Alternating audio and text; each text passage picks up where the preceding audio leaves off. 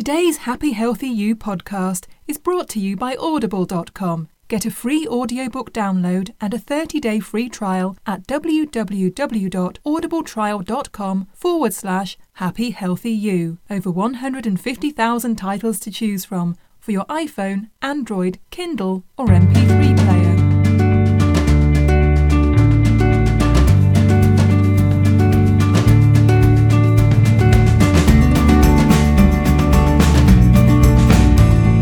The top 10 ways to know if you have estrogen issues? Number 10. The ibuprofen bottle is empty and you bought it yesterday. Number 9. You're sure that everyone is scheming to drive you crazy. Number 8. You can't believe they don't make a tampon bigger than a Super Plus. Number 7. Everyone seems to have just landed here from outer space. Number 6. Everyone's head looks like an invitation to batting practice. Number five, you're using your cellular phone to dial up every bumper sticker that says, How's my driving? Call 1 800 blah blah blah.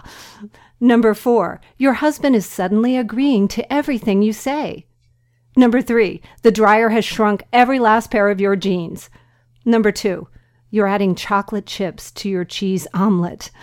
And the number one way to know if you have estrogen issues, everyone around you has an attitude problem. Ah, hormones. They keep us healthy when in balance, but when they're even just a little bit out of whack, well, all heck can break loose.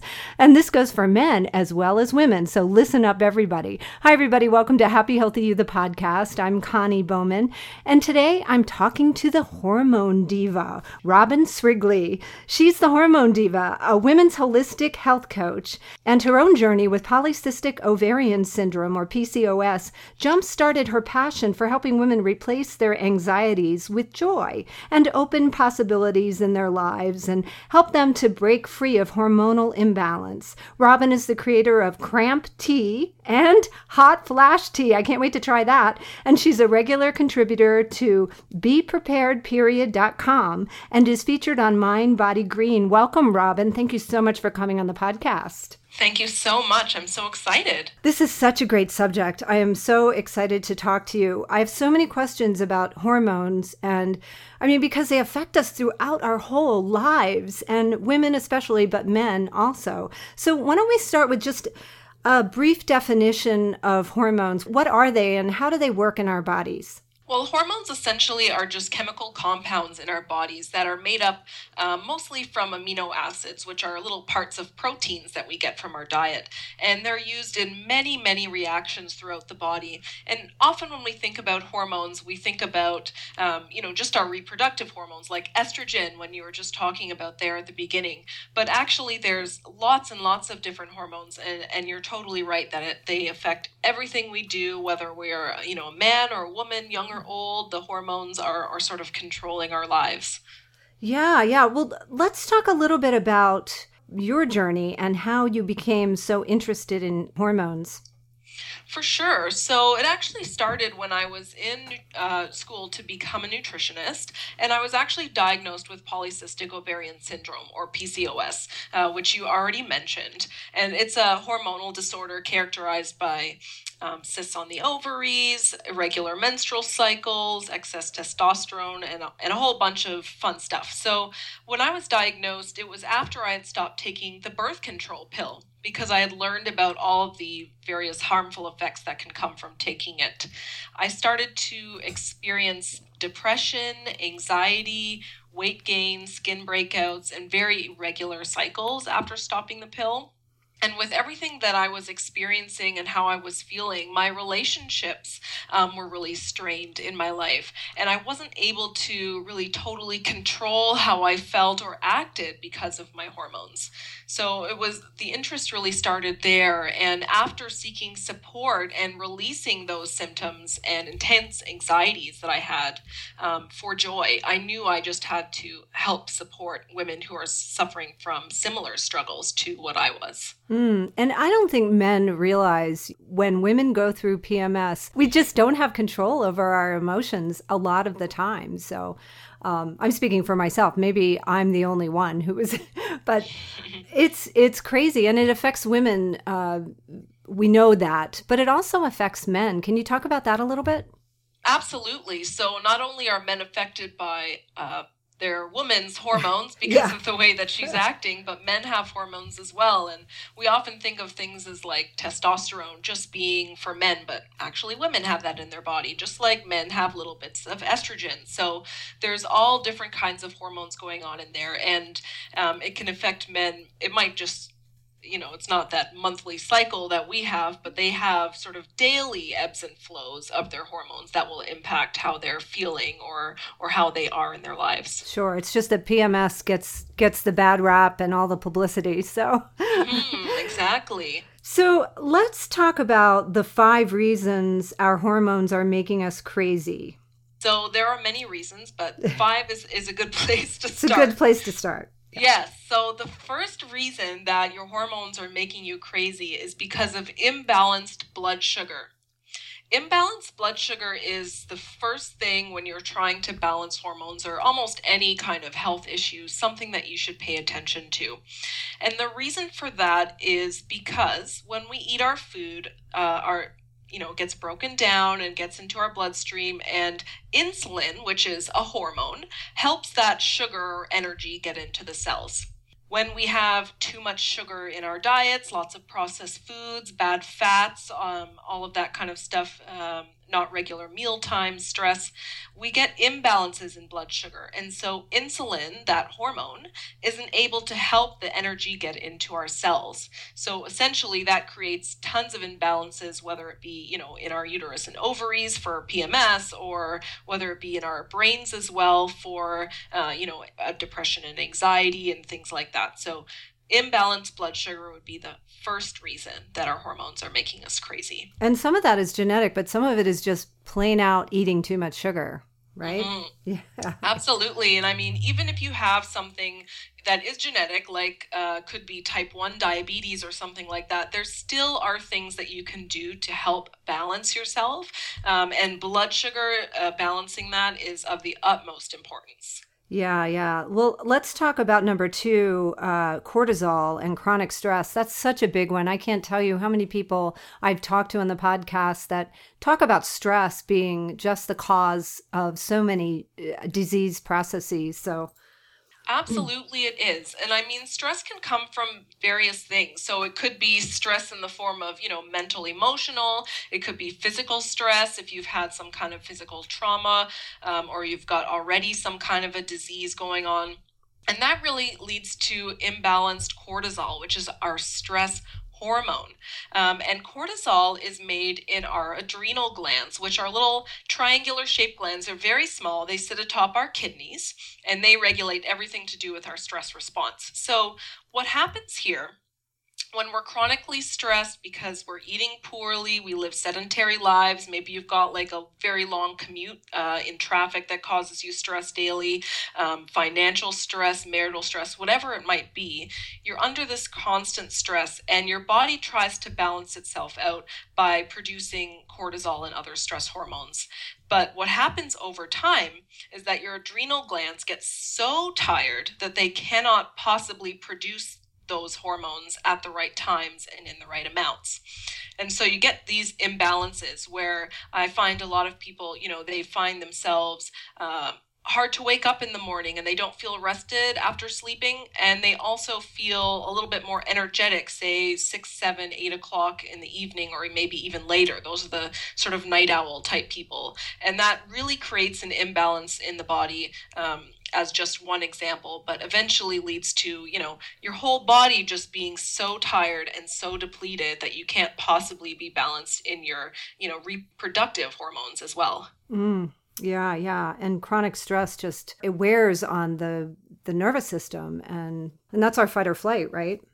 Exactly, exactly. And so we're constantly in that fight or flight rather than the you know rest or digest mode um, and so we just get depleted over time and and that also causes you know that irritability and inability to deal with stress or you know go with the flow causes us to be really uptight as well. Mm, and let's talk about sedentary lifestyle. You uh, talk about that and inflammation and weight gain and how that that all works together to to uh, create dis-ease Right. So, as the third reason, you know, a sedentary lifestyle, we're all, we all know we should exercise and, and keep active, but sometimes it's a little easier said than done.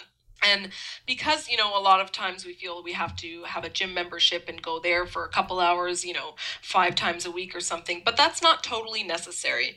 The point here is that um, when you are sedentary, so you spend most of your time sitting down, you're not very active throughout your day or on any kind of regular basis, then of course you get weight gain, right? Because you're not right. moving around, you're not burning any fuel, but you also get inflammation. And the reason for this is because if you're not exercising, you'll have less lean body mass, so that lean muscle tissue on your body that helps to burn energy even while you're at rest. So you get a lot more fat buildup in your body. Women tend to notice this in their uh, hips, thighs, and butt, as well as in the belly area. And once that fat starts to build up, your body will actually end up storing excess hormones in there as well. And if those hormones are in there long enough, those fat cells can actually start to produce hormones. So you can have this vicious cycle mm. of storing and producing too much fat, too much hormones, and it creates a lot of inflammation uh, in your body, and it leads to, you know, of course, the weight gain, but also all kinds of hormonal imbalances. Yeah, I just wrote that vicious cycle because when you don't feel well, you can't really get up and move, which leads to yeah, the weight gain and just more problems. So even more incentive to get to the bottom of the problem. Let's talk about the the uh, estrogen buildup that you say uh, happens when we live in a in a toxic environment. Absolutely. So there's toxins that come at us from all different areas of our life, whether it's environmental toxins, so pollutants that are in our air. Of course, we have no control over this, but there's also toxins in the form of things we use in our daily lives. So different plastics contain chemicals like BPA, which a lot of us have heard of, um, which can interfere with our hormones and actually increase the amount of estrogen that we have in our body to unsafe levels.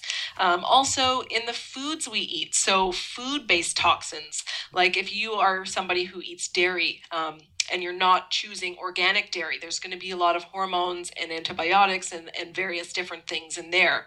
Um, anything that comes, you know, in a bag or a box, any of those kind of processed foods, they have they're loaded with chemicals, um, and so you have all these toxins. And what that does is interferes with your body's ability to filter toxins as it normally would. So, through your liver, through your bowels, and everything gets sort of stuck. And estrogen, as well as other hormones, need that to be really free flowing so that we can get rid of any excess because there's a real delicate balance between these hormones. And so, you get extra buildup of the estrogen happening in your body. And of course, that leads to all the, you know, wonderful 10 things that you mentioned. Mm right, at the right. beginning of this interview and much more. And the last thing that you list on the the top 5, I guess, since we're working with tops here in this podcast, is ignoring the symptoms. Maybe you can talk about what some of the more common symptoms are and why it's important to pay attention to them. Absolutely. So common symptoms, I mean, uh, they can be the same symptoms for, you know, bothersome menopause, PMS, or something more serious, but a lot of them are sort of the same. So you might be having weight gain that's sort of coming out of nowhere or is really hard to shift. You might find that you're having a lot of cravings, especially for sweets and salty foods. You might be having irregular, heavy, or painful menstrual periods as well, um, infertility issues, um, and then, of course, those mood issues, which was something I dealt with um, for a really long time. So the depression, anxiety, um, mood swings, irritability as well, um, any of that kind of stuff where you're feeling a real loss of control. Um, so, those are some of the main symptoms. And the reason that it's important to pay attention to these symptoms is because your body is literally trying to tell you something by making these sensations in your body if you ignore it, you know, then it just sort of leads to this perpetuation of the problem, increasing your symptoms and likelihood of more problems later on. I find that a lot of people tend to ignore the symptoms because um, you know, they're busy and they have busy lives and they just don't want to deal with it. And if they do, they'd rather just go to their doctor and take a pill, you know, for example, a Tylenol or, or something similar that works in an hour or something and Right. just sort of takes that away, even though it's not you know treating it at the root cause but they just want sort of an easy fix but that just ends up leading to to a lot more problems later on in life Yeah, and one of the beautiful things about our hormones is that when they do get a little bit out of balance, it's sort of a reminder in my mind of what a miraculous system our body, mind, and spirit is. And when it works together in balance, it's just so amazing. And I think that having something like this happen to us, like a hormone imbalance happen to us in our lives, can be sort of a wake up call to our our greater health and our our best potential. Was it for you, would you say? Oh, absolutely. I mean, I already was interested in health and tried to eat healthy and, and really honestly thought I was until I stopped taking the birth control pill. Um, and that was sort of keeping things at bay. Um, but really paying attention to my body and learning about my body and feeling comfortable in my body um, made a huge, huge difference for me. Yeah, and and I'm glad you brought up the birth control pills because I did ask our listeners for some questions, and the questions that I got, a lot of them were about birth control. So we're going to talk about that a little bit later. But now that we've talked about uh, some of these typical uh, reasons our hormones might be out of whack, can we talk about a couple of dietary ways to uh, start getting us on the right path? Absolutely. So there's two tips that I can suggest for your diet or your way of eating that will help to balance hormones, but also just help you achieve, you know, really vibrant health. These are really easy things to do and, and good for everybody.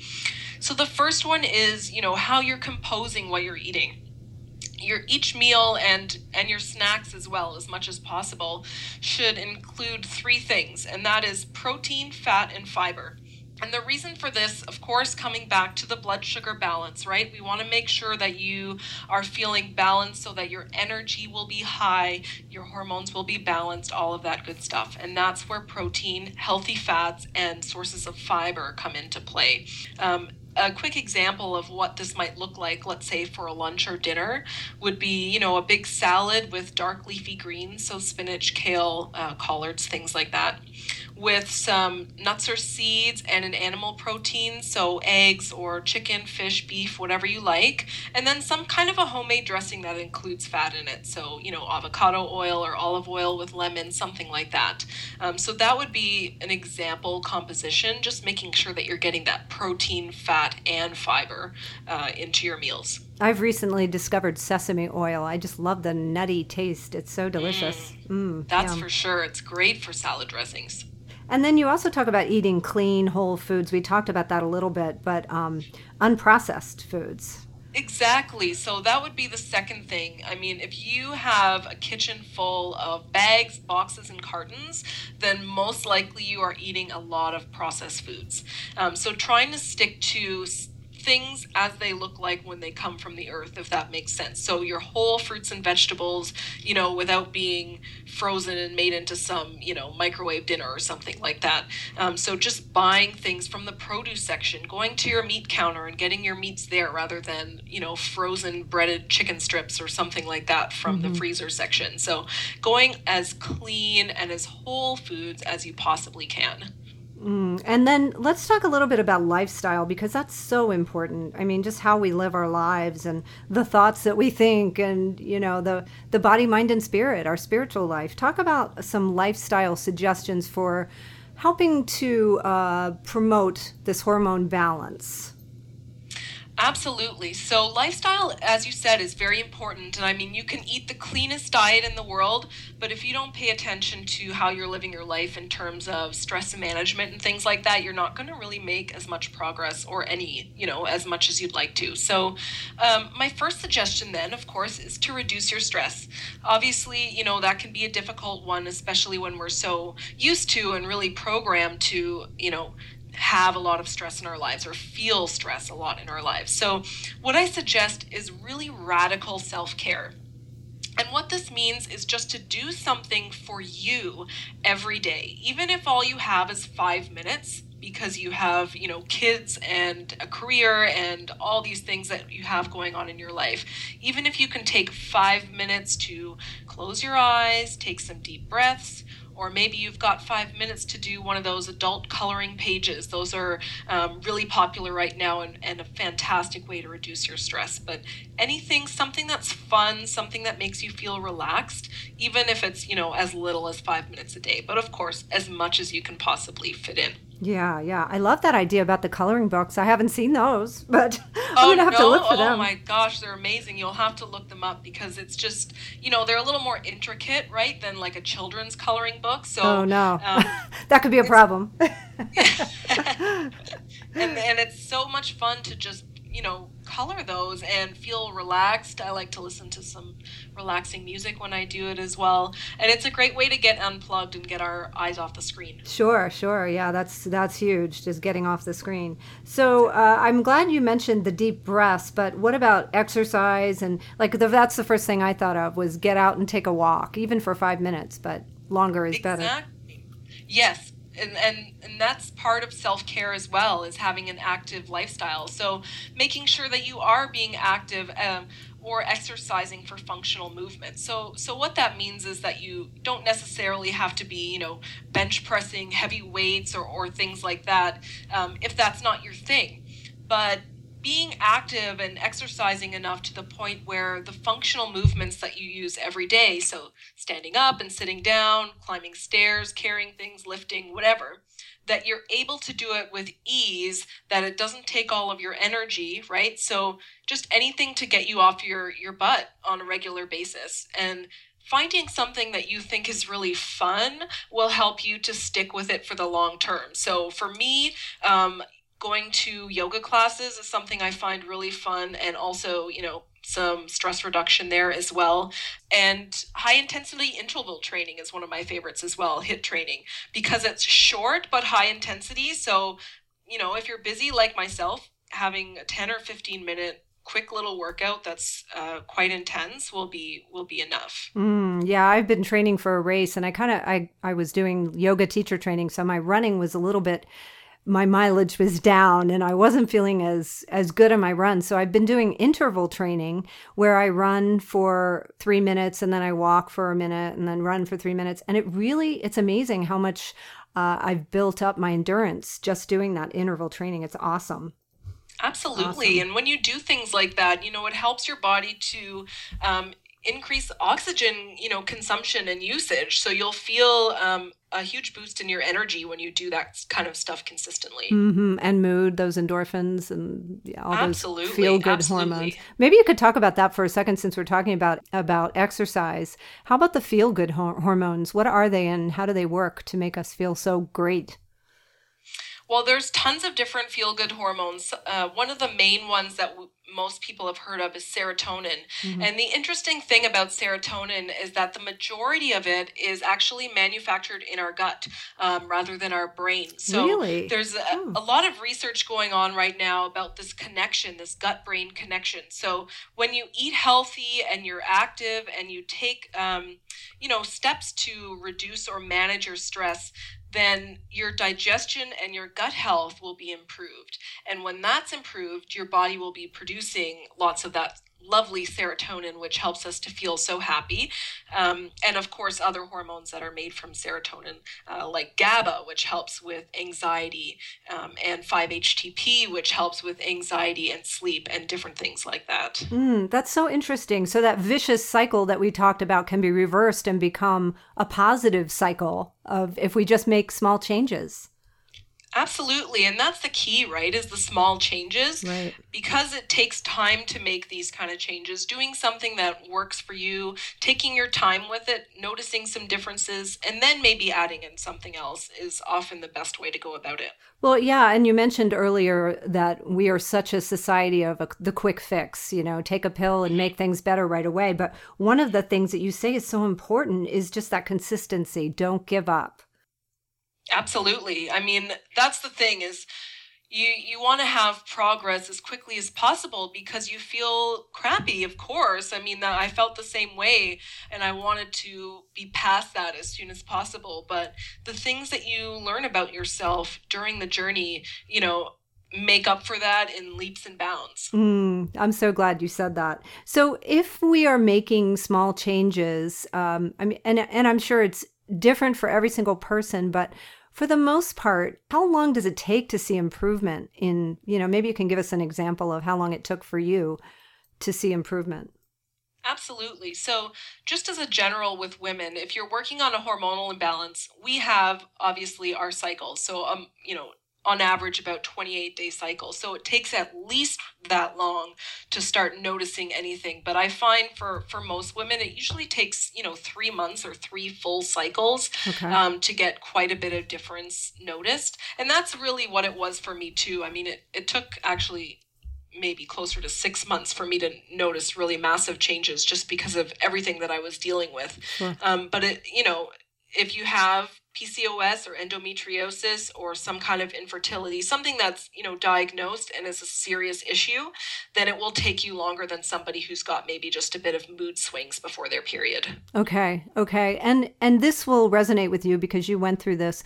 With regard to birth control, this is from one of our listeners. Um, she wanted to know is it harmful to take long term? We hear so many conflicting things about that. I, I mean, it's good for us, it's bad for us, you know. So, what are your thoughts on that?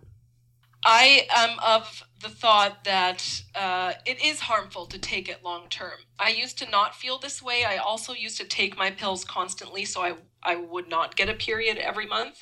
Um, and a lot of doctors will say that it's okay. There's a lot of uh, information out there saying that that's a benefit um, or a good side effect of the birth control pill.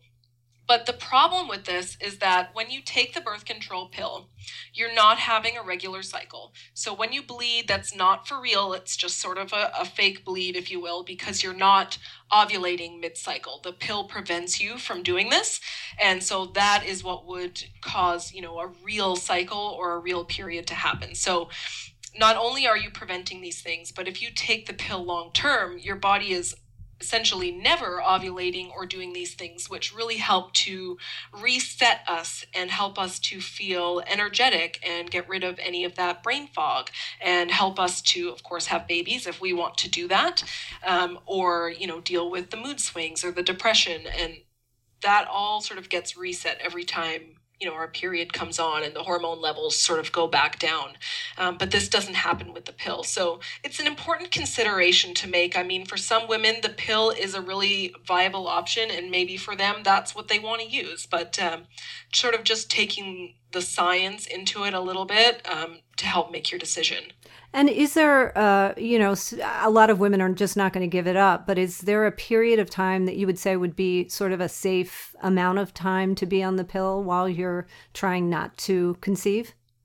It's it's hard to answer that question because it could vary depending on so many factors. If you already lead an unhealthy lifestyle and perhaps you have a family history of ovarian cancer or heart disease or breast cancer, then taking the pill for any length of time might be harmful to you. Okay. Um, but there are stories of women who take the pill for 10, 15, 20 years, come off it, and are totally fine. So it, it's really hard to to generalize say, to answer that sure, question. Sure. So talk to your doctor about it. And and here's an important question. I think is how. What are your suggestions for talking with the doctor? Um, and bringing this information to the doctor's attention, and then I, I can just hear what the doctors are going to say. Ah, that's crazy. You know, birth control pills have been around for you know this whatever so do you have any suggestions for how to talk to a doctor about this the possibility of maybe going off Absolutely. So, yes, you're totally right that they tend to just want to keep you on that. I mean, when I was diagnosed with PCOS after coming off the pill, my gynecologist said, Well, let's help your symptoms by putting you back on the pill. So, um, one of the things here is to be prepared. So, if you have questions, if you're um, experiencing symptoms, if you've read some research, compile it all somewhere so okay. that you feel confident about what you're going to be talking to your doctor about. So you're more likely to take responsibility for yourself instead of, you know, giving in and taking whatever it is pill that they're trying to recommend for you. So really being informed uh, is the first step here the next thing is when you're at the doctor, you know, presenting these things, and they may still recommend that you go on the birth control pill, or if you're an older woman, you know, hormone replacement or whatever it might be. But it doesn't mean you have to. There's always other options. There are options for drug free um, birth control that work just as effectively as taking the pill. So there's lots of options. You just have to ask. Okay. Okay. So, how long does it normally take for the pill to be out of the system? This was another question from a young woman who has been has just recently started birth control. How long does it take to come out of get out of our systems after we stop and when is it safe to start um, trying to uh, get pregnant? Well, on average, I would say at least three to six months for it to fully come out. It just depends on how long, of course, that you were taking the pill. If you are taking the birth control pill and are stopping it because you want to get pregnant, I highly, highly recommend waiting at least 8 to 12 months after taking the pill and during that time doing some, you know, detoxification, lifestyle changes, that kind of thing to really get all of those hormones out of your body, but not just that to balance your own hormones so that you will actually be able to get pregnant and and keep the pregnancy to full term. Okay. And then the other question that we had was from a woman in menopause, and she wants to know if there's any, the latest information on hormone replacement, bioidenticals. Is there anything new on that front? Um, it's pretty much the same stuff that's been going around the last few years. That traditional hormone replacement therapy has been shown to have negative effects, and a lot of doctors are taking their patients off of this type of therapy. The bioidentical hormones are a little bit better in that, of course, they are made to be as close as possible to the ones that are made in our own bodies. However, they're still different and there's still a lot of conversions and different things that needs to happen with these hormones. Um, so i recommend of course trying natural methods seeing some kind of a natural health care practitioner first um, and in women with menopause, it can be tricky. Sometimes, you know, taking some kind of bioidentical hormone might be necessary, but not before trying some other things first, because a lot of the times you can get rid of most, if not all, of your symptoms with natural methods. Sure. You want to you want to name a few of your favorites? Absolutely. So there's a few basic ones, not just for menopause, but for any woman suffering from a hormonal imbalance. So your B vitamins are very important here because they help to regulate our hormones, our blood sugar, our stress response, our happy uh, chemicals like serotonin, all of that kind of stuff. So taking like a B complex vitamin is helpful. Um, you can also look into different medicinal herbs. There are tons and tons of these that have been used for thousands of years to help women with various hormones hormonal imbalances. One of my favorite ones, specifically for menopause, is called black cohosh mm-hmm. and this is a great one you can find capsules you can find drops however you or or even a tea um, it's a chief ingredient in my hot flash tea um, and it's really, really helpful, of course, then for hot flashes, but any of those kind of menopausal symptoms you might be having, um, like brain fog, anxiety, um, vaginal dryness, stiff joints, uh, mood issues, all of that kind of stuff. Okay. And since you mentioned it, tell me about your teas. they sound fascinating. How did how did you come up with these uh, concoctions? Well, I've I've always liked making concoctions. Funny you put it in that word because that's exactly what I used to call it as a kid. And it started with food, right? But as I got into nutrition and started using medicinal herbs myself and saw the amazing benefits that happened actually quite quickly when you're taking herbs, if you've got the right ones in your system, to really make very, very big changes in in your life and it did in mine so that really inspired me to create these two teas um, for two of the main problems that I see women suffering with. The one is, of course, the cramp tea. So, menstrual pain, whether it's menstrual cramps, um, headaches, migraines, all of that kind of stuff. The cramp tea is fantastic for that. And then the hot flash tea for all those menopausal issues that you might be having. Um, very helpful for those hot flashes, night sweats as well. So if you're waking up just drenched at night and it's interfering with your sleep.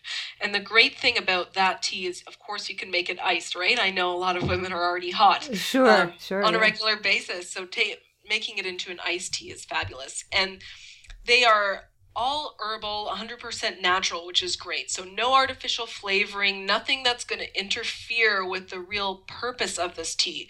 But they also taste really good too. I love tea, and I love that you have created these teas because tea in itself, for me, just the, the word tea is calming. so, when I think of sitting down with a cup of tea, I just, I, immediately calm down. So, so thanks for that. We'll give some information about where people can find you, more information about you and your teas in just a minute. But I want to ask you one more question.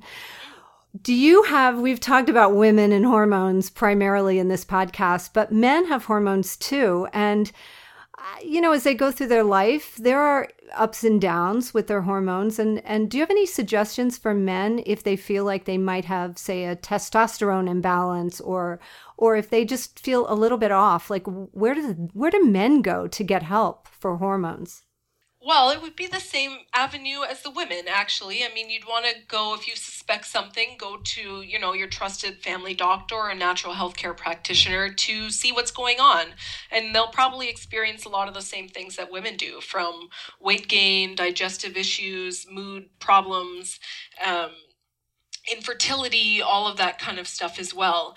And the same principles apply. So, protein, fat, and fiber with every meal, trying to reduce your stress and keep an active lifestyle. It's it's all the same. It, there's just not as much information out there for men. But if they follow uh, the similar lifestyle changes, they'll notice a difference for sure. Oh, and and I think this podcast is a really good catalyst for compassion. But any advice for men for having more compassion for their female uh, partners? Absolutely. I mean, I know it's difficult to understand as a man because you've never experienced it before and probably have never experienced a situation where you did not feel in control of your thoughts or your actions um, or how you were feeling. So, just really feeling. Um, compassionate helping you know if you have a wife if that's what you're concerned about you know asking her is there something i can do to help you feel better what can i do and if she is snappy or irritable with you you know bringing that up to her in a um, in a real sensitive way to say, you know, I know you're feeling upset. Is there something I can do that will help to, you know, make your mood happier, to make you feel more positive, anything like that? It really, she just wants, you know, somebody to support her and and understand her and understand that she might not want to say things she's saying in the way that she's saying them. Yeah, and this too shall pass. That's my advice to men. Everything is impermanent, even PMS. and hot flashes. I should also say hot flashes. and here is my tip for hot flashes. I actually went on a 10 day meditation retreat over the summer, and I found that meditation was, for the most part, Afterwards, they were greatly reduced. So I highly recommend uh, meditation. That's a great tip. Absolutely. Yeah, yeah, yeah. Tell us where we can find more information about you. If somebody wants to work with the Hormone Diva, you can certainly work with them. Give us all your information. I'd like to send everybody just to one place is a real good starter to get to know me, learn about the Hormone Diva and what I'm all about, as well as to get information um, and some tips that might be able to help you with what you're dealing with. And that is just to go to www.thehormonediva.com forward slash quiz, and you can get my Happy Hormones quiz there, which will tell you what your imbalances are and provide you with some next steps to help you treat the root cause. Oh, I love love the happy hormones. May all your hormones be happy. Thank you so much, Robin. This has been so informative, and I hope it it helps people out there who might be dealing with the challenges of hormone imbalance. So thank you so much. Thanks. I had a great time. Back to happy. A Journey of Hope, Healing, and Waking Up is a small but powerful book about healing from one of life's greatest tragedies the loss of a child. It's about love and sadness and being human. The nine lessons in Back to Happy are intended to be food for a broken but awakening soul. Healing from grief and loss is possible. Finding joy again is possible. Back to Happy in paperback, Kindle, and audiobook at Amazon.com. For more information, visit backtohappybook.com.